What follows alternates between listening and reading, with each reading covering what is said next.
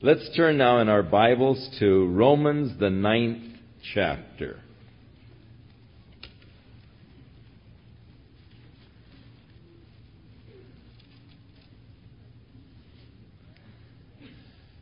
Paul has just closed the eighth chapter of Romans in which he has taken us into the very peaks of the spiritual experiences that are ours in Christ Jesus. Showing us that we have this glorious place in the Lord where nothing can separate us from the love of God. Neither tribulation, nor distress, nor persecution, nor famine, nor peril, nor nakedness, nor sword. For he is persuaded that in all of these things we are more than conquerors and that death, nor life, nor angels, nor principalities, nor powers, nor things present, nor things to come, nor any other creature shall be able to separate you from the love of God which is in Christ Jesus our Lord. Oh, what a glorious, beautiful place. Now, as Paul sees what God has done for the Gentiles, in bringing them into this glorious relationship with God. And as he considers these blessings that God has poured out upon the Gentile believers, his heart now turns towards his brethren according to the flesh, the Jews. And Paul is going to show how that God in his sovereignty for the time being, has set aside the Jew as a nation of divine favor. That the Jew today is no different from the Gentile as far as God is concerned. That they do not have, at this point, a favored nation status with God but that if they are going to enter into the richness and the fullness of God's love, they must come as the Gentile through Jesus Christ.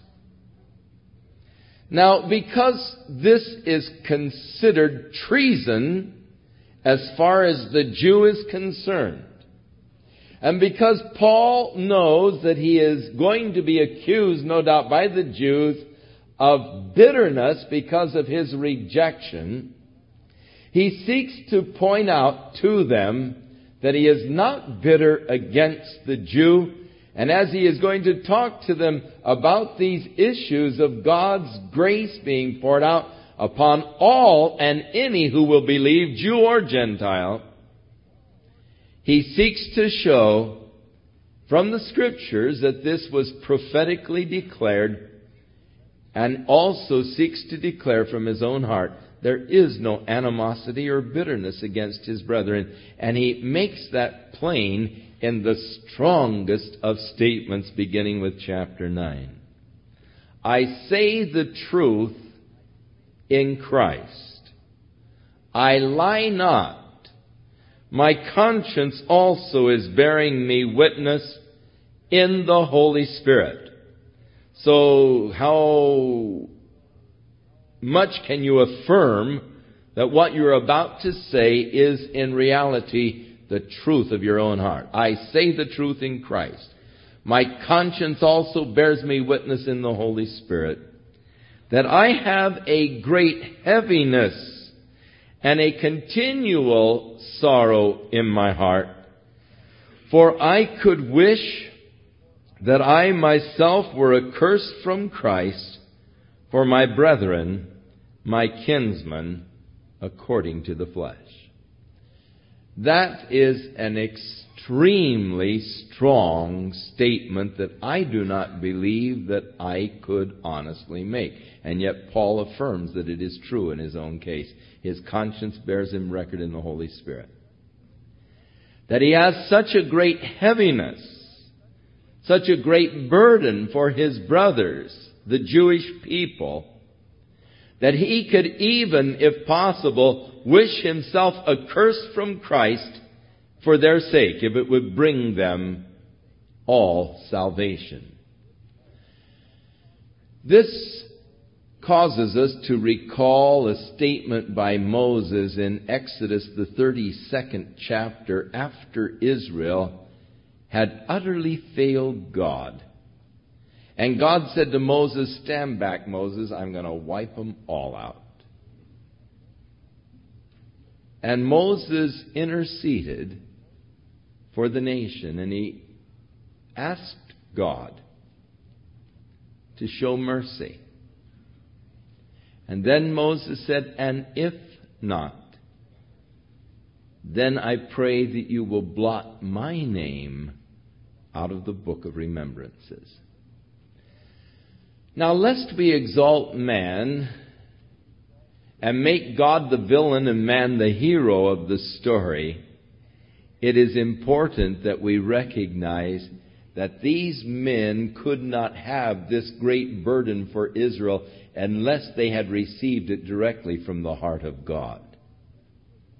It was God who put in Moses' heart this intercession because God was looking for an excuse to show mercy.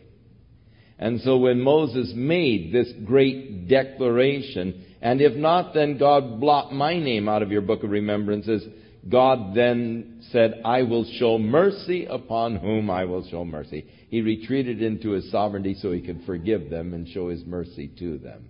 But it was God who prompted the heart of Moses. It was God who prompted the heart of Paul for this great burden for the people. Yet, that which Paul is expressing is not possible nor necessary, for there is one who has already been accursed by God in order that the Jews might be saved. For Christ became a curse for us, for it is written, Cursed is everyone who hangs upon the tree. And Jesus already took the curse of God for man's sin and provided for Israel's salvation. So Paul's declaration, as noble as it is, is really, well, when my mother had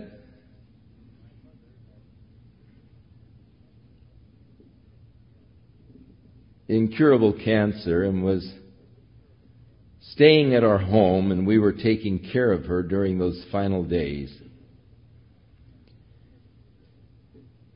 She had experienced a lot of pain, and yet the angel that she was, never once did I hear her complain about the suffering or pain. Yet we knew that she was going through it. But when we would slip into her room, we would find her hands raised as she would lie there in the bed, just praising the Lord and worshiping Him. And she spent her last days in just praising the Lord and worshiping Him. Not able to sleep really because of the, the pain and all. And so one morning, I slipped into the room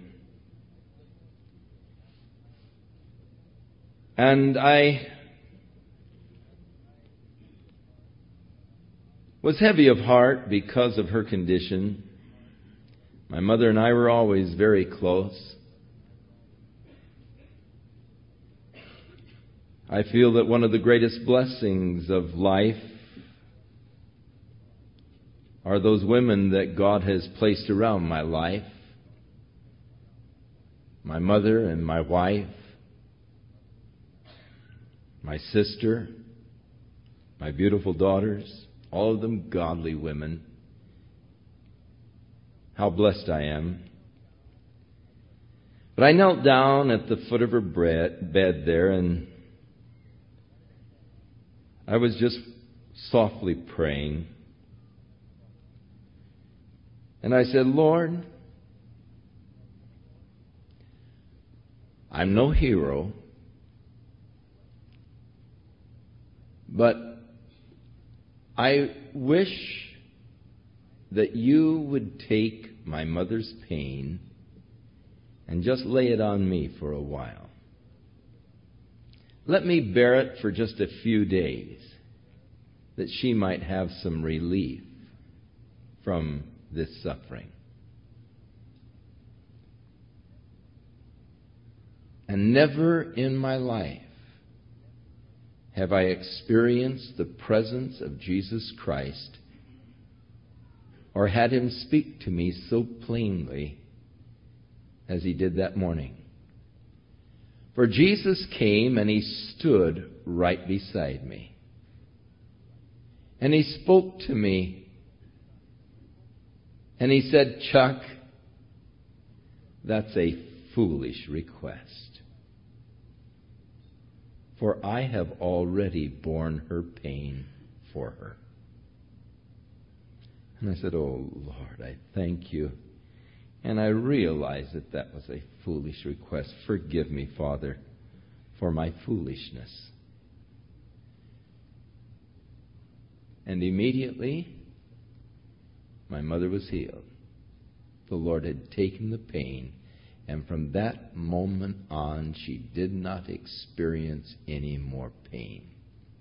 The Lord took it. And it was just a glorious experience of God's touch and the presence and the power of Jesus Christ demonstrated there. I'm sure that after Paul made this kind of statement, the Lord's probably said, Paul, that's a foolish statement. Noble, yes. Expressing a deep burden and heart, yes. But yet to wish yourself accursed for their sake is not necessary, nor would it do anything for them, as Paul realized. But he's just expressing the depth of his burden for those people.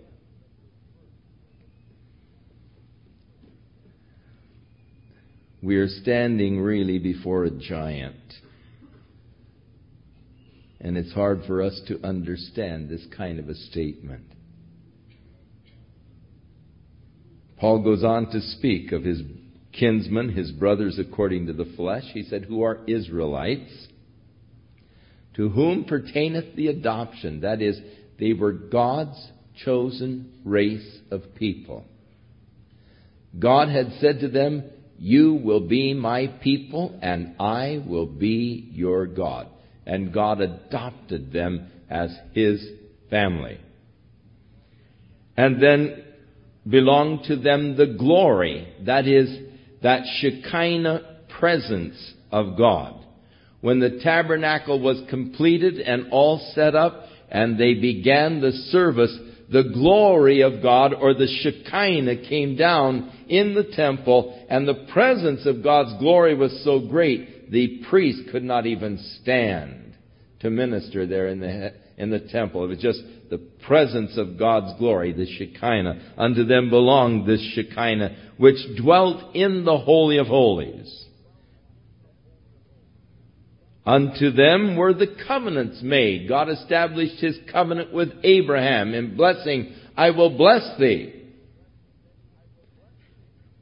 And then he repeated the covenant to Isaac and later to Jacob and then later to David. Unto them belong the covenants. Unto them God gave the law. And unto them God showed them how they were to worship Him in the temple worship. And finally, unto them were the promises that God had made throughout the Old Testament to this people and to these nations, and especially the promise of the Messiah. They have the patriarchs, the fathers, Abraham, Isaac, and Jacob. And last of all, and of whom, as concerning the flesh, the Messiah came, who is over all God blessed forever. Amen.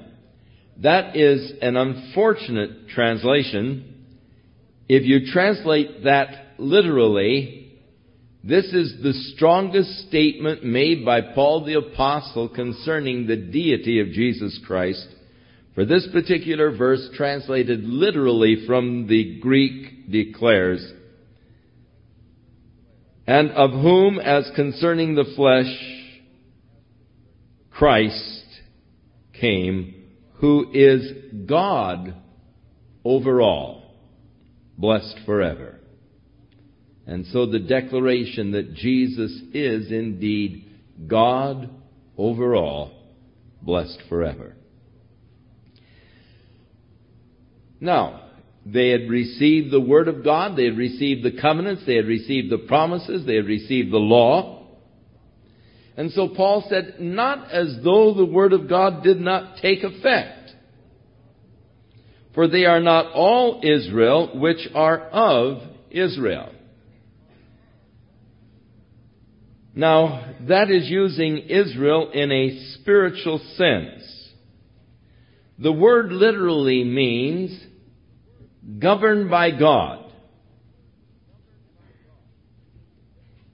And it was a name that was given to Jacob after he had wrestled with the Lord all night long. And in the morning, when the light began to break and Jacob was a broken man, in a little while he's going to be he's going to be meeting his brother Esau with 200 men. And the last time he saw Esau, he was threatening to kill him.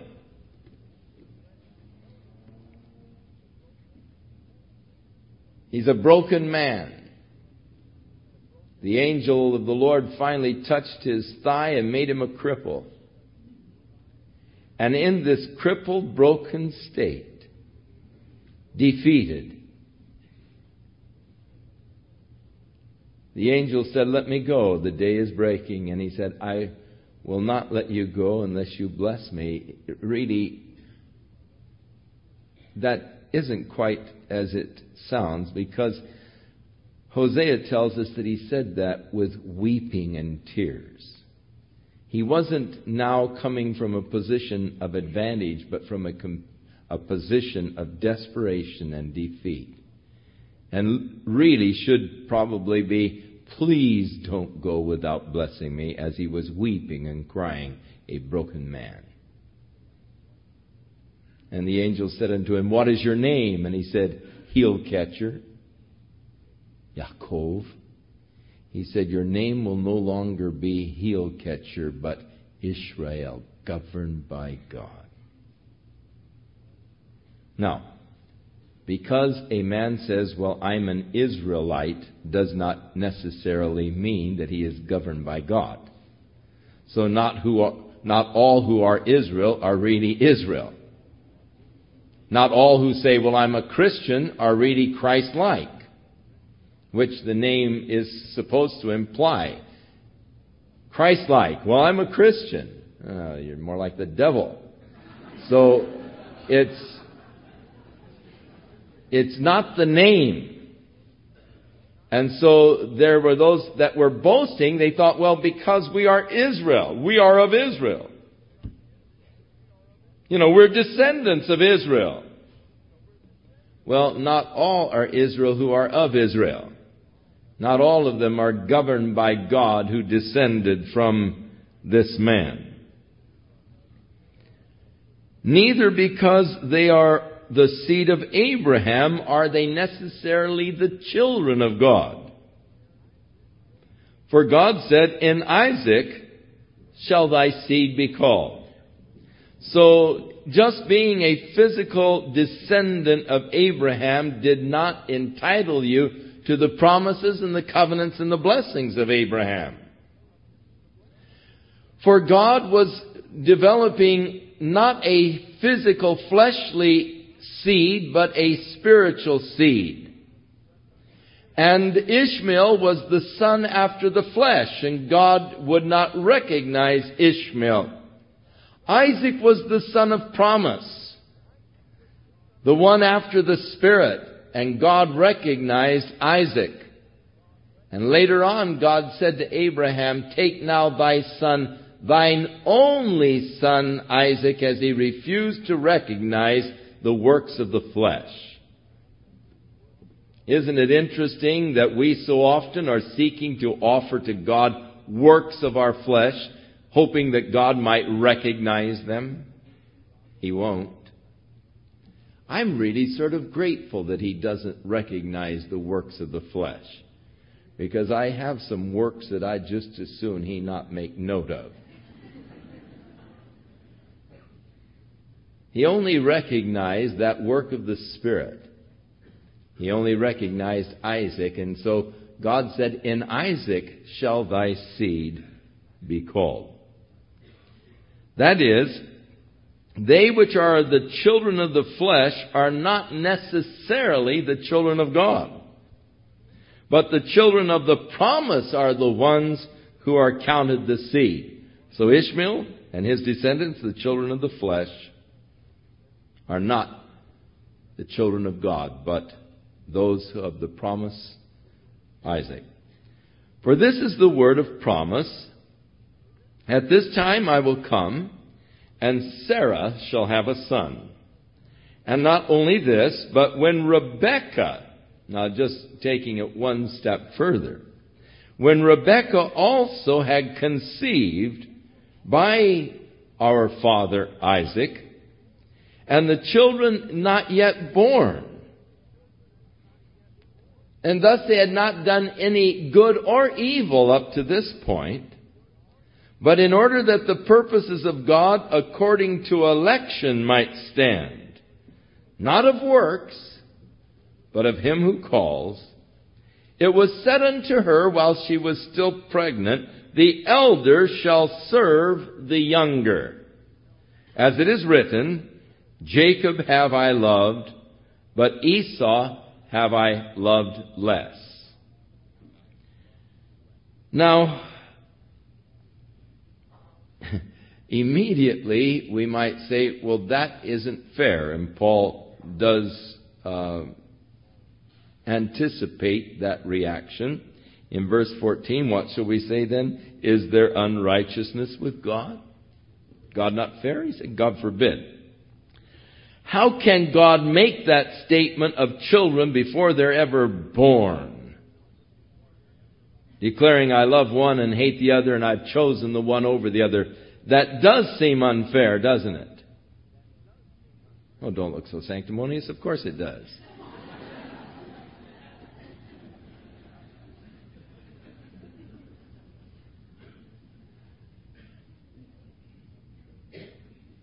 However, what we must take into consideration, and we don't always take into consideration in these things, is that God knows all things from the beginning. And God knew the entire life history of Jacob and Esau before they were ever born, even as He knew your life history before you were ever born.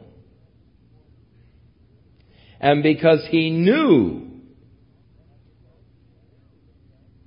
that Esau would be a man of the flesh and Jacob would be more of a man of the spirit, though he was a deceiver, a conniver, and everything else.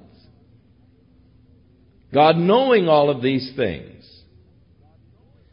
And it is through the foreknowledge that God made that decision and that choice. The elder shall serve the younger. So, we can't really fault God and say, well, they didn't do anything and, you know, God made the choice. No, God already knew what they were going to do, even as God already knows what you're going to do. And that is why we are told in Ephesians that one of the blessings that we have is that we were chosen in Him before the foundations of the world. How is it that God could choose me before He ever created the world? Because He knew me then. He knew all about me then because God is omniscient. He knows all things and known unto Him from the beginning are all things. And so, on the basis of that foreknowledge, God made his election or his choice. Thus, that we are standing not by our works, but by the fact that God has elected us. Even as Jesus said to his disciples, You have not chosen me, but I have chosen you and ordained that you should be my disciples, that you should bring forth fruit, and that your fruit should remain. So the Lord can say to every one of us tonight who are in Christ, You have not chosen me, but I chose you. Now, when the evangelist said, Raise your hand and choose Christ, I thought that I was choosing the Lord. but in reality, he had called me he had elected me and He had chosen me already, and I was only responding as He knew from the beginning that I would respond to His love. Didn't surprise God. He didn't say, Wow, look at that. Can you believe that? He's going to join with us, you know. No surprise to God. He knew all the while, and that's why He elected me and chose me because of His foreknowledge. So is there unrighteousness with God? No, God forbid. Perish the thought. For God said to Moses, I will have mercy on whom I will have mercy, and compassion upon whom I will have compassion. And remember, God said this when in righteousness He should have wiped them all out. They, they had rebelled against God and the authority of God, and God should have at this point wiped them all out and was even saying to Moses, Stand back so that I can. And God was looking for the excuse to show mercy, and so he placed it upon Moses' heart to intercede. And God responded and said, I will have mercy upon whom I have, will have mercy, and compassion upon whom I will have compassion. And God had compassion upon Israel and showed mercy. So then, it is not of him that wills, it's not by our resolves, nor of him that runs, but of God that shows mercy. The sovereignty of God in his divine election, in his predestination, in His choosing. It isn't that I made my great resolve, that I have willed, nor is it my works that I have run, but that it might by stand by election, God chose me. And thus I can't really boast in what I am or what I have done or even what I hoped to do. All I can do is boast in the grace and the mercy of God that chose a wretch like me. I once was lost, but now I'm found. I was blind, but now I see. Oh, that amazing grace of God.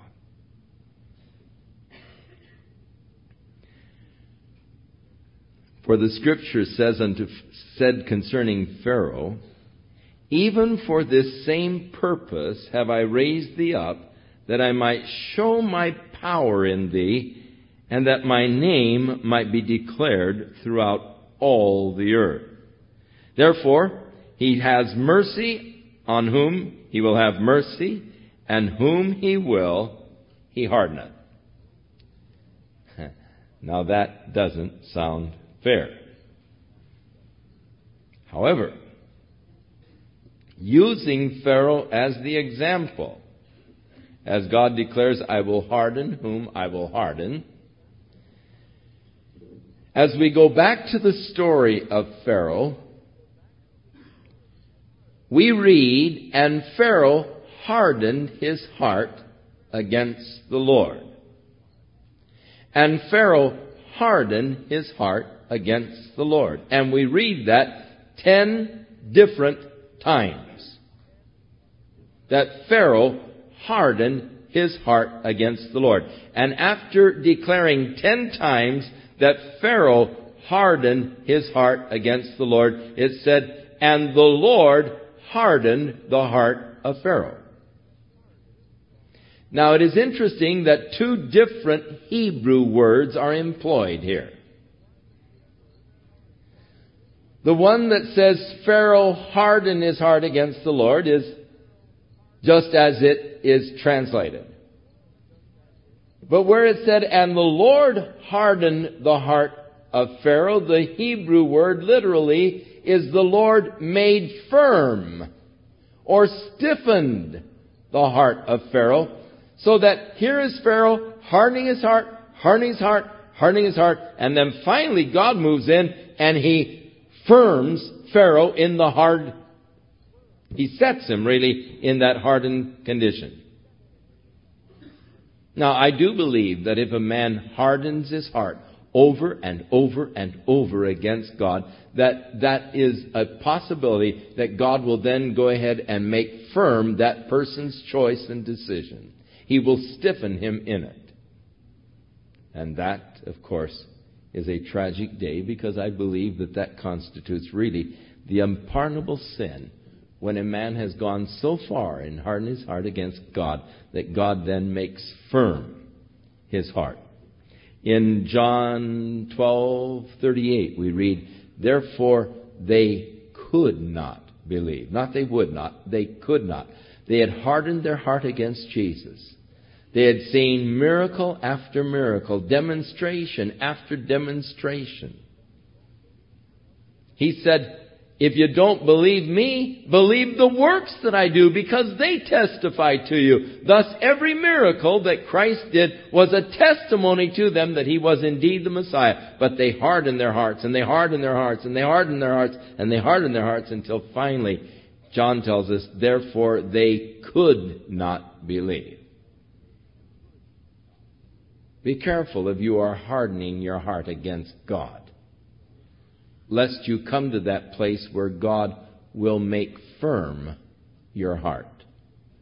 Thus, God declared, Those I will, I will harden, and those who I will have mercy upon, I will show mercy.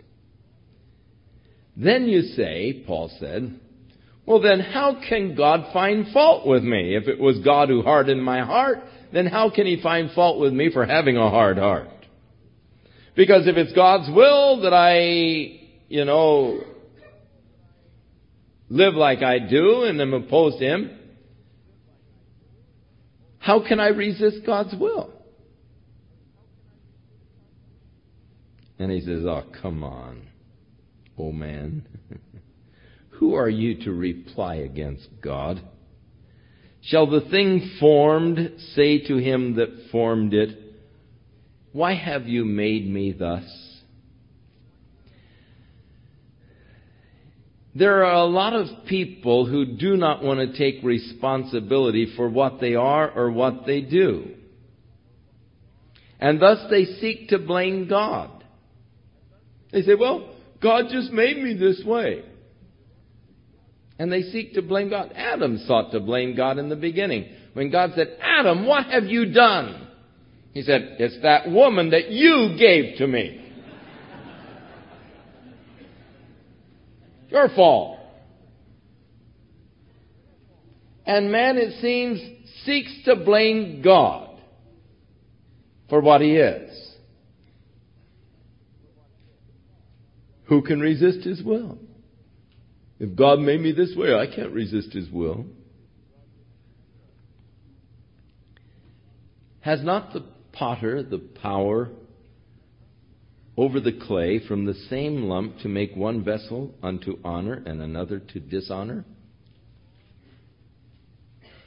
And so Paul now introduces the figure of the potter and the clay to express to us God's relationship with man in demonstrating that awesome sovereignty of God over man.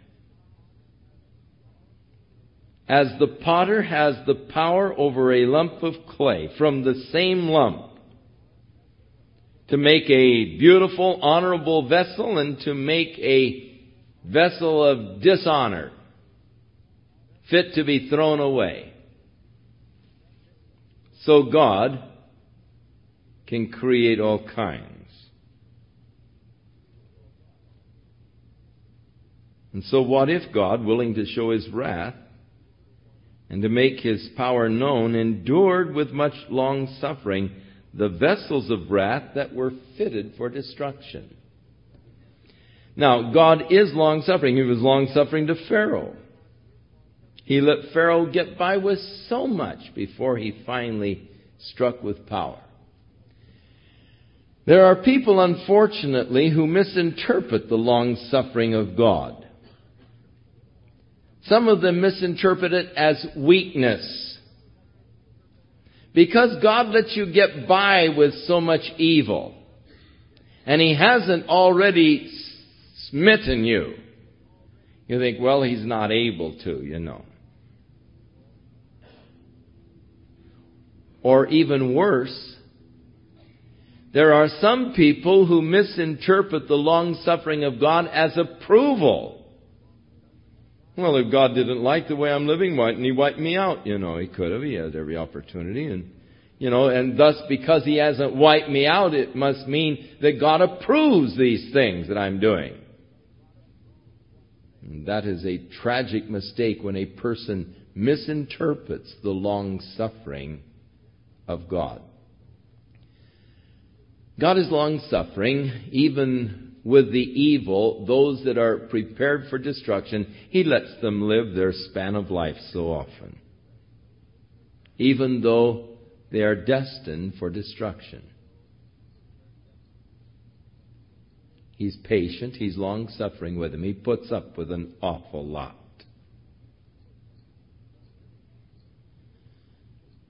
But on the other hand, that he might make known the riches of his glory on the vessels of mercy which he had before prepared for glory. So God has prepared us for glory, that we might experience the riches of his glory. Vessels of mercy. Even us, whom he has called not just Jews, but also Gentiles. And as God said in the prophecy of Hosea, I will call them my people, which were not my people. And I will call her beloved who was not beloved. As God speaks through Hosea, the fact that the door of His mercy and grace will be open to the Gentiles.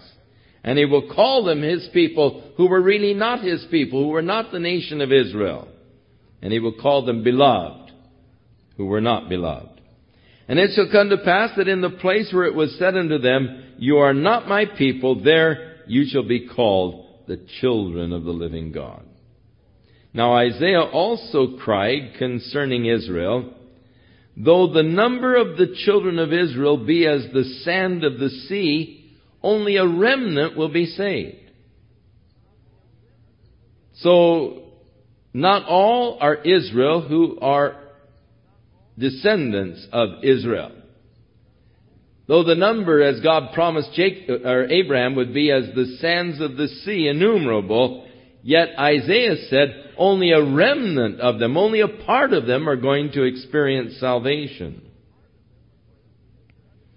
For he will finish the work and cut it short in righteousness, because a short work will the Lord make upon the earth. And as Isaiah said before, except the Lord of Sabaoth had left us a seed, we would have been destroyed like Sodom and Gomorrah. What shall we say then? The Gentiles which followed not after righteousness have attained to righteousness, even the righteousness which is of faith.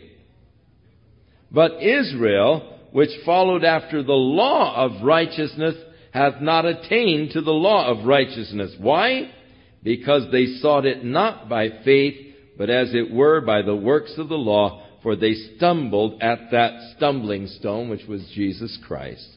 As it is written, Behold, I lay in Zion a stumbling stone, a rock of offense, and whosoever believeth on him will not be ashamed. So Christ became a stumbling stone for Israel and continues to be such today. And thus Israel, who sought righteousness through the law, never did attain it. However, the Gentiles, who did not seek righteousness through the law, but sought that righteousness through faith, have attained the righteousness of God. Jesus said to his disciples in Matthew 5, Except your righteousness exceeds that of the scribes and the Pharisees, you shall not enter into the kingdom of God. That is a very alarming, shocking statement, and I'm sure that the disciples were just really taken back by that because no one, but no one, followed the righteousness of the law more circumspectly than the Pharisees.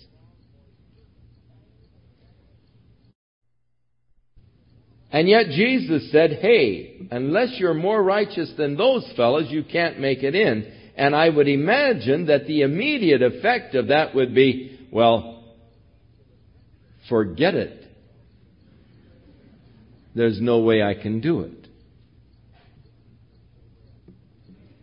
And that would indeed be so if you were seeking righteousness by the law. You might as well forget it because you'll never be able to exceed what these fellows were doing. But the Gentiles, who were not seeking after this righteousness through the law, did attain to that righteousness. Why? Because they sought it by faith. Now, Paul the Apostle, who had attained the righteousness through the law, in his own eyes, but not in God's eyes, as he spoke of his past in his Philippian epistle, if any man thinks he has whereof to boast, hey, I can boast more than all of you. For I was born of the tribe of Benjamin. I was a Hebrew of the Hebrew. I was circumcised the eighth day. Concerning zeal, I was a Pharisee and I persecuted the church. And concerning the righteousness which came by the law, hey man, I was blameless. But those things which were gain to me, I counted loss for the excellency of the knowledge of Jesus Christ. For whom I suffered the loss of all things, but hey, I count it as refuse that I may know him and be found in him, not having my own righteousness, which is of the law, but the righteousness which is of Christ through faith. Hey, I gladly chuck the past. Count it as nothing, that I may know him and be found in him, not having that righteousness which is of the law, which I once had, but now this righteousness which is of Christ through faith. I heard this illustrated once in a very interesting way. They said that there was this girl who was extremely poor, but had gone to a fashionable college, but had to work her way through the college. As it came time for the graduation ceremonies. And she was to graduate that year. She wanted to have a new dress for the graduation ceremonies, as all of the girls were getting new clothes and decked out in new clothes. Because she was very poor and didn't have very, you know, only that which she was able to provide, the meager wages that she had. She went down to the five and dime and bought one of these patterns and then bought some material at 295 a yard on special. And though she was inexperienced at sewing, she went home and carefully followed the instructions, laid out the patterns, cut out the dress, and began to sew it together. Due to her lack of experience, the seams weren't that straight. But by and by, and after removing a lot of seams and resewing, she was able to assemble the thing together. And so she went out into the dorm where the other girls were and she said, Look, this is my new dress I'm going to wear to the graduation party. And they all looked at her finest efforts and smiled politely and told her it looked nice. But about that moment, Lady Bountiful came into the room and said to her, Young lady, I would like you to go with me. And so she went with this lady outside where there was the chauffeur driven car. And they drove down to Saks Fifth Avenue. And the valet parked the car as they walked in. And as they sat in the comfort of those plush lounges, the models came by wearing these beautiful, gorgeous original creations. And finally, a model came in with a dress that was so stunning and so spectacular that just as a reflex action, she just sort of gasped at its beauty. Lady Bountiful noticed her reaction and called the model to come over closer that they might inspect the dress more carefully. And as the model was turning around and showing the various facets of the dress, she saw the little tag flipping and it was $4,000. And she thought, oh my. I didn't know there was that much money in the world, you know. Lady Bountiful could see that the dress pleased her, and so she ordered the clerk to wrap it up and deliver it to the car.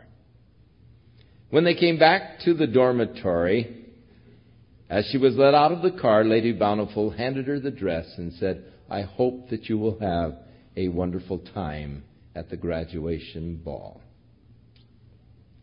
She now went into her room and took the dress out and put it on, and it perfectly. And she walked out into the dormitory now to all of the girls that were there. And as they gasped over the beauty of the dress she was wearing, she said, Look at my graduation dress no longer the works of my own hands, but something that I could have never done for myself. A gift of grace. And so, we patch our rags together and we say, God, aren't I beautiful? How do you like it, Lord? You know.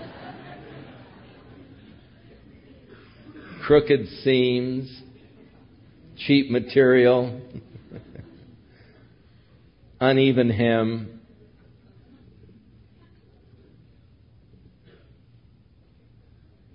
And God clothes us in His righteousness.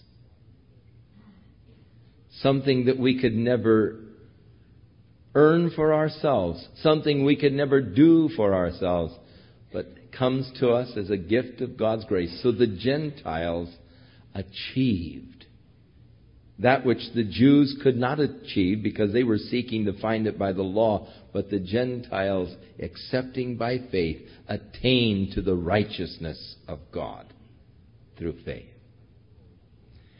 As the Jews stumbled over Jesus Christ, we've accepted Him, we've received Him, and because of our faith in Jesus Christ, God imputes our faith for righteousness and He accounts us righteous, even as He is righteousness. For the righteousness of Christ is imparted to me through my faith in Jesus Christ. So I'm now clothed not in my own righteousness, which is of the law, but the righteousness which is of Christ through faith. So Paul is saying, hey, look, how do you like it?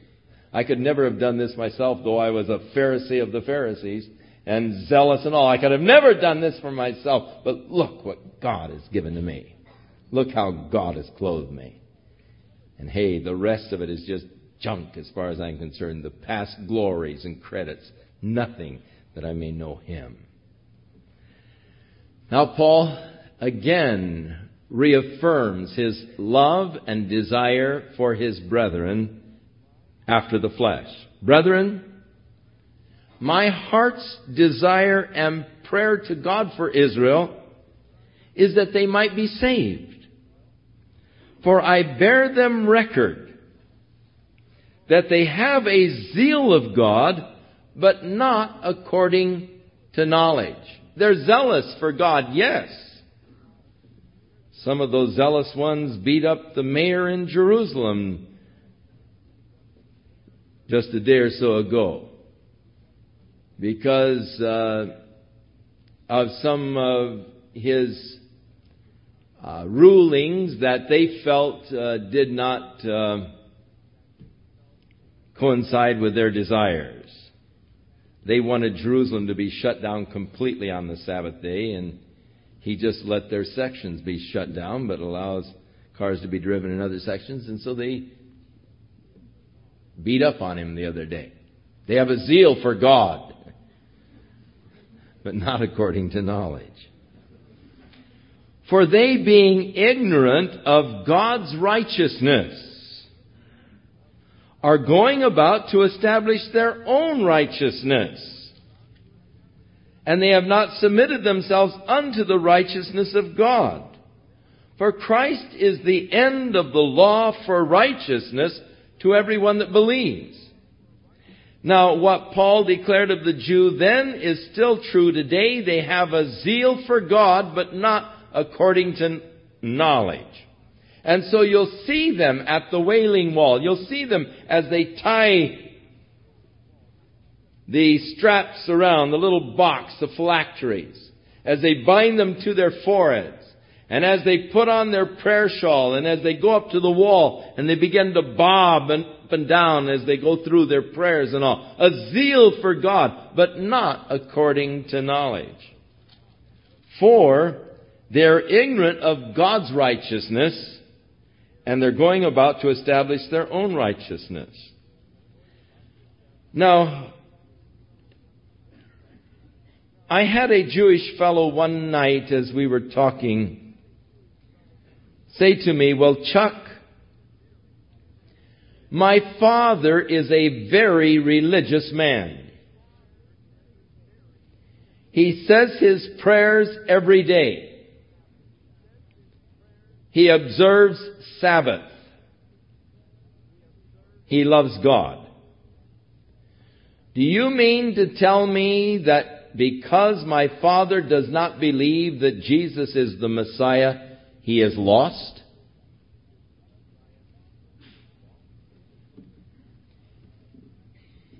And I answered him, That is a very difficult question for me. Because I do believe that your father does love God, has a zeal for God. But, what is he doing about his sin? You see, when God established his covenant with Israel, God established the various offerings that they must bring to Him for their sins. God established that they had to bring an animal and kill the animal in their stead. That their sins must be transferred onto the animal, then the animal slain. And your father is not offering sacrifices. He is not coming according to the covenant that God established by Moses for sins to be forgiven. Thus, How can your Father have the forgiveness of sins which is essential for fellowship with God? And he told me how that they now feel that their good works will make them acceptable with God. And thus their good works must outweigh their bad works. And thus they are seeking for a righteousness from works, their good works, and they have rejected that righteousness that God has established for them. So they are really rebelling against God's path of righteousness, having established now their own righteousness by works, as Paul here declares. But they are not even doing the works that God required in the offering of a sacrifice. And thus, I have great difficulty with their present and current status before God. For the Jew stumbling at Jesus Christ, going about by works trying to establish a righteousness before God, Paul declares they just haven't made it and can't make it, for they have not submitted themselves to the righteousness of God. And Christ is the end of the law for righteousness to everyone that believes. The law cannot make a person righteous before God, nor can it give a person a righteous standing before God. For if the law could give a man a righteous standing before God, then it was not necessary for Christ to die. Jesus in the garden prayed, Father, if it is possible, let this cup pass from me. If what is possible? if salvation for man is possible by any other means, if man can be saved by the law, if man can be saved by his own efforts, by his good works, if a man can be saved by sincerity, then God, let this cup pass from me. Let the cross pass. Now the fact that Jesus went to the cross is God's witness before the world that there is only one way that a man can come to God and that is by the cross of Jesus Christ. For there is one God and one mediator between God and man, the man Christ Jesus.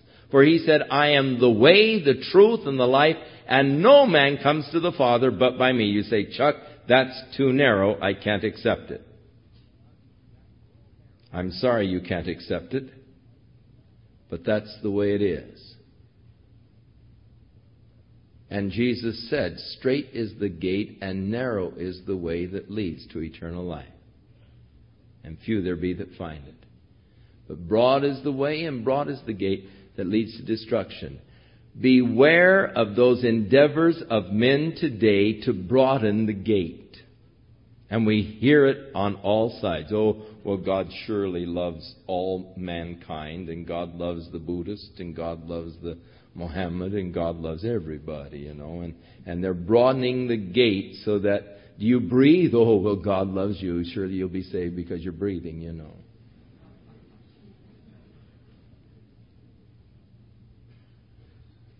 But God has established the way through Jesus Christ, and the cross offends people. Because the cross tells you there's only one way to God. If it were possible that man could be saved any other way, the cross would not be necessary. For Moses described the righteousness which is of the law. He said that the man which doeth those things shall live by them. But the righteousness which is of faith speaks like this.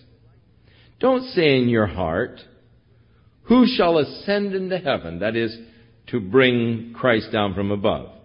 Or who shall descend into the deep? That is, to bring Christ again from the dead. But what does it say? The righteousness which, of, which is of faith, what does it say to us? It says this The word is close to you, it is even in your mouth and in your heart. That is the word of faith which we preach. That if thou shalt confess with thy mouth that Jesus is Lord, and will believe in your heart that God has raised him from the dead, you will be saved. Hey, you see how simple God has made it?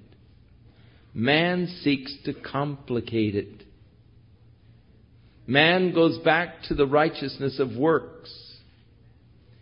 If you will go around and knock on a hundred doors a day and peddle the magazines and wake people up, continue this faithfully, you will be saved. If you crawl on your knees for five miles to kiss the statue, you can be spared several days of purgatory. Man complicates the issues. Now, our flesh likes the complications. Because I would like to take some credit and receive some glory for salvation. I'd like to boast about what I've done, the dangers that I've braved for God, the sacrifices that I have made, the dedication that took me through those dark, dank, smelly, dangerous swamps.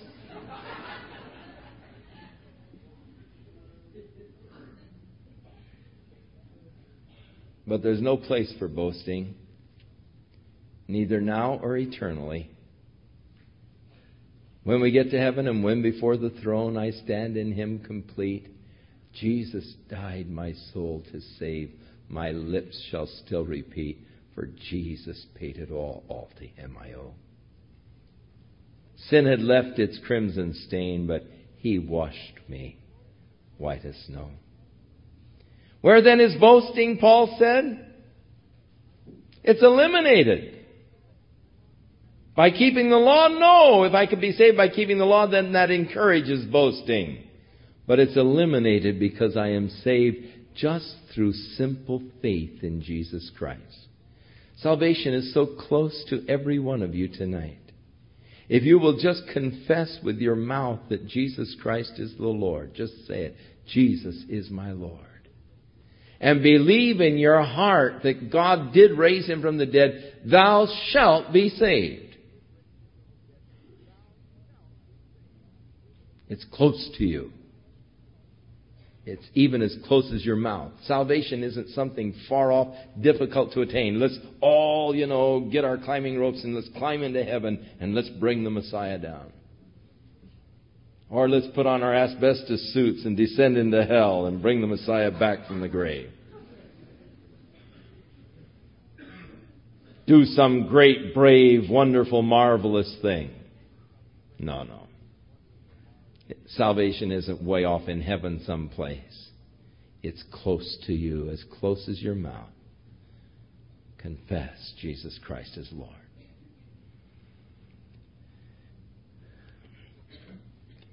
For the scripture says, Whosoever believes on him shall not be ashamed. For there is no difference between the Jew and the Greek. Quite a statement for Paul, a Hebrew of the Hebrews, to make. No difference between the Jew and the Greek. That is, as far as salvation is concerned, it's as equally simple to the Jew as it is to the Greek. For the same Lord over all is rich unto all that call upon him. For Whosoever shall call on the name of the Lord shall be saved. Now, It is interesting that this follows Paul's declaration about how God will have mercy upon whom he will have mercy and harden those whom he will harden. And he speaks of the sovereignty of God, having elected that, uh, you know, the, uh, it might stand by election. But now he turns around and says, For whosoever shall be called for whosoever shall call upon the name of the Lord shall be saved. Now, when you call upon the name of the Lord, God doesn't go down the list and say, let's see, is he one of those that we elected or, and, well, I'm sorry, your name is not on the list. No. You see, this opens the door to every man. No matter who you are predestined or not, elected or not, chosen or not, whoever you are, God's promise to you is that if you call upon the name of the Lord, you will be saved. You say, well, I can't reconcile that with, you know, God's divine election and, and, and, you know, anybody being able to call. Well, I can't either, but God didn't call me to reconcile it. He just called me to believe it. I tried to reconcile it for years until I was into such mental gymnastics, I was worn out. And one day I was in my office studying this, studying Romans here, and I just was so upset. I put my Bible down and I said, God, I can't reconcile it. And I walked out of the room. I was mad because I've been trying so long to tie the ends together. And as I was walking out of the room, God said, Hey, I didn't ask you to reconcile it. I only asked you to believe it. So, I believe it.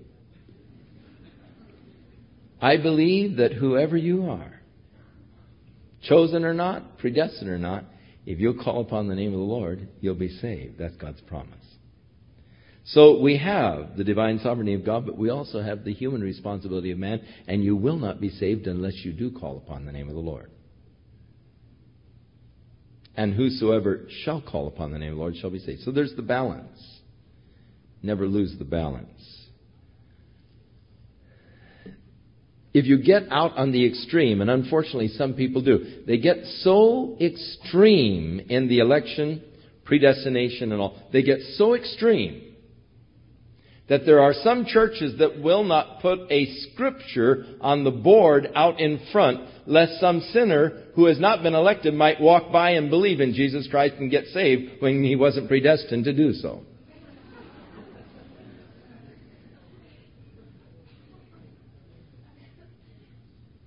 Don't get extreme.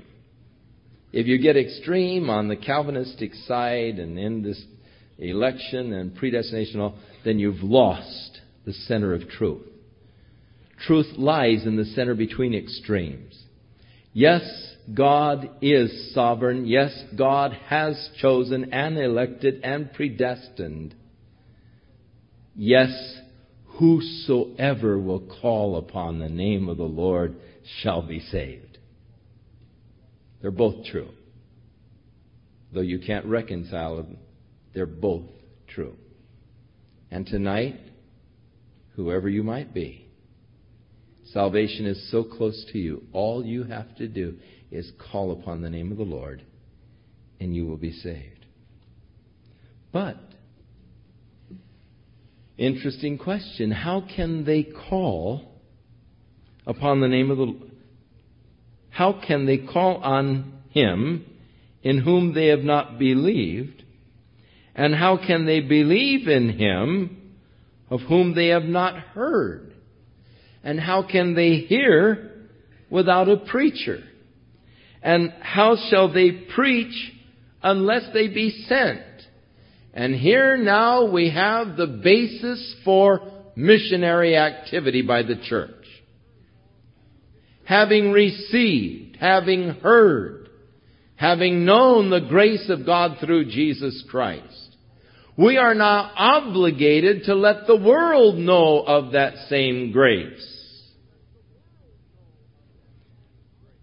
I have a very good friend, Keith Erickson, whom I love in the Lord. He and his wife, Adrian, beautiful people. I've had Bible studies in their home in Santa Monica. Keith was by here the other day. And I heard Keith giving his testimony on television the other night. And he said that living here in Southern California, going to UCLA and all, he was 24 years old before he ever heard about Jesus Christ. No one had ever witnessed to him. No, there's a tremendous failure someplace of getting the message out. For how can they call on Him who they don't believe in? And how can they believe in Him unless they hear about Him? And how can they hear about Him unless someone preached to them or proclaimed to them the truth? And how can they proclaim it unless they've been sent? And so the basis for missions, having heard, having believed, having known, we are now responsible to send those to tell others of this glorious salvation and righteousness that God has offered to all man, Jew and Greek, who will just simply believe on His Son, Jesus Christ.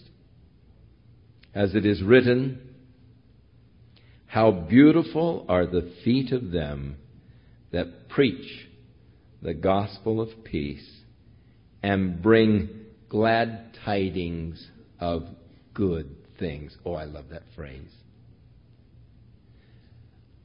That's why I love the ministry so much. Because I have the privilege to bring to men glad tidings of good things. Now, you won't get that on television, nor will you get that in your evening newspaper watching the news or reading Time magazine, you won't get glad tidings of good things. You'll get the forebodings of this world with all of its problems. But oh, thank God we have a message to tell to the nations. A message of peace and of light.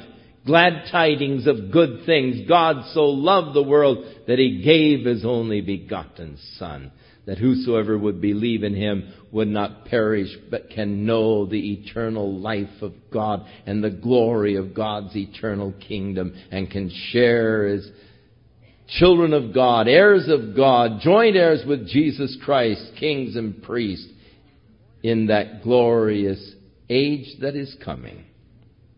Glad tidings of good things. But not all who hear obey. They have not all obeyed the gospel, for Isaiah said, Lord, who has believed our report? So then, faith must come by hearing, and hearing by the Word of God. So, a person cannot believe unless they hear. Faith comes by hearing, hearing by the Word of God. It is through the Word of God that we come to know God knowing God, we come to believe and trust in God. The Word of God is essential for the development of faith within my heart. Many times people say, Oh, I wish I had more faith.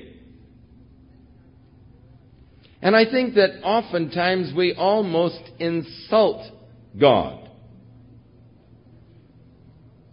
by our lack of faith. I've heard people pray, Oh Lord, help me to believe, Lord, just help me to believe.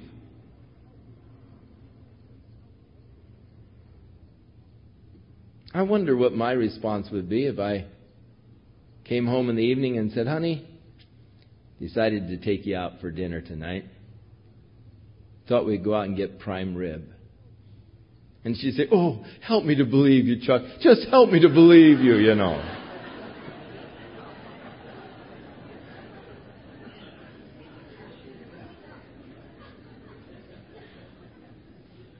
and make me wonder what kind of a character am I that she's having such a hard time believing me, you know. And yet, how many times we take the promises of God, oh, God, just help me to believe now. Help me to believe, Lord. But faith comes by hearing, hearing by the Word of God. We are told in Jude that one of the ways by which we keep ourselves in that place of blessing, the blessings of God's love, is building up ourselves in the most holy faith. And of course, the way we build ourselves up in the most holy faith is through the Word. You see, it's hard to trust somebody you don't know. And when a person comes up to me and says, Oh, I have the hardest time trusting God, what they are really saying is, I really don't know God very well. Because if you know God well, you'll have no problem trusting Him at all. Now, how can you know him? Through his word, for he has revealed himself to us. So faith comes by hearing, hearing by the word of God. If you want your faith increased, study the word of God. But I say, Paul said, have they not heard? Oh, yes, very true. For their sound went out into all the earth and their words to the ends of the world. Yes, they did hear. The story of Jesus Christ passed through all of the Jewish communities around the world. But I say, did not Israel know? First Moses said, I will provoke you to jealousy by them that are no people, and by a foolish nation I will anger you. God sought by his work among the Gentiles the pouring out of His grace and love and blessings to provoke to jealousy the Jew so that the Jew will seek after God through Jesus Christ. When they see the way God has blessed the Christian believer and their love for God and their love for the Lord Jesus Christ, that they'll be provoked to jealousy when they see the Gentile receiving the covenants and the grace and the blessings and the glory of God.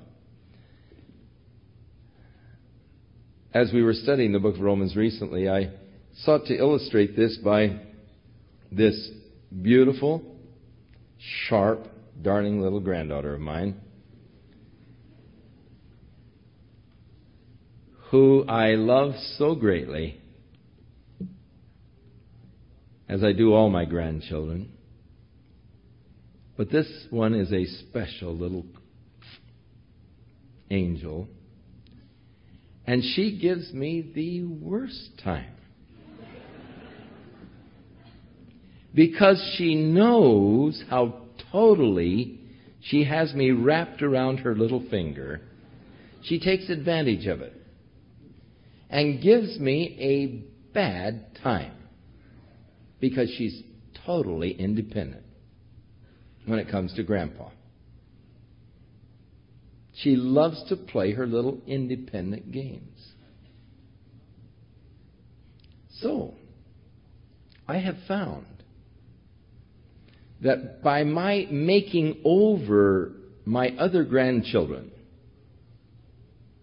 she'll come elbowing her way in to get close to grandpa.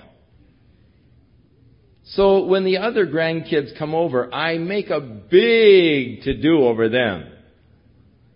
You know, exaggerated. Oh, come over here and sit on grandpa's lap. Oh, how nice you look today. Let me hold you and all. And boy, she comes elbowing her way in and she's going to get right there next to grandpa. And I love it because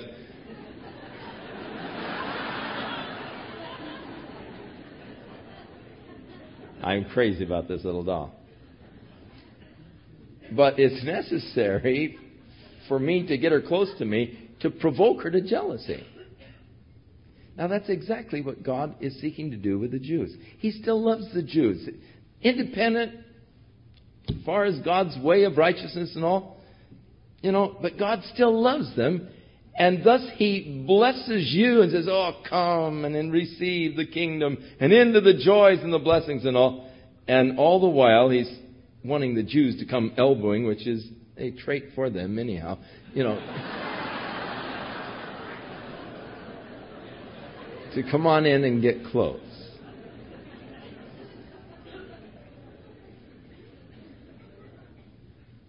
So Moses said, I will provoke you to jealousy by them that were not my people, and by the foolish nations I will anger you.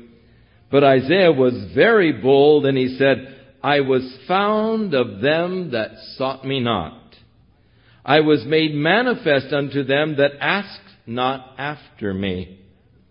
But unto Israel he said, All day long I've stretched forth my hands unto a disobedient and gainsaying people. So God's grace and mercy extended towards the Gentiles. But still, all day long, his hand stretched out to the Jew who refused to come God's way through Jesus Christ. Does that mean that God then is through with the Jew forever? No, we'll find out next week as we move into chapter 11 that he still has a plan whereby he is going to bring salvation to the Jew. May the Lord be with you, and may the blessings of the Lord surround your life as you walk with him. May you experience the joys of his power, of his presence, and of his glory as God day by day showers you with his goodness and with His love. May you begin to experience greater victory in your walk with Jesus Christ. As you yield yourself to that touch of God and as He molds and shapes you into that person He wants you to be, as He conforms you into the image of Jesus Christ. And so may God bless you and may God work in your life this week in a very special way. And may faith be increased as you study His Word.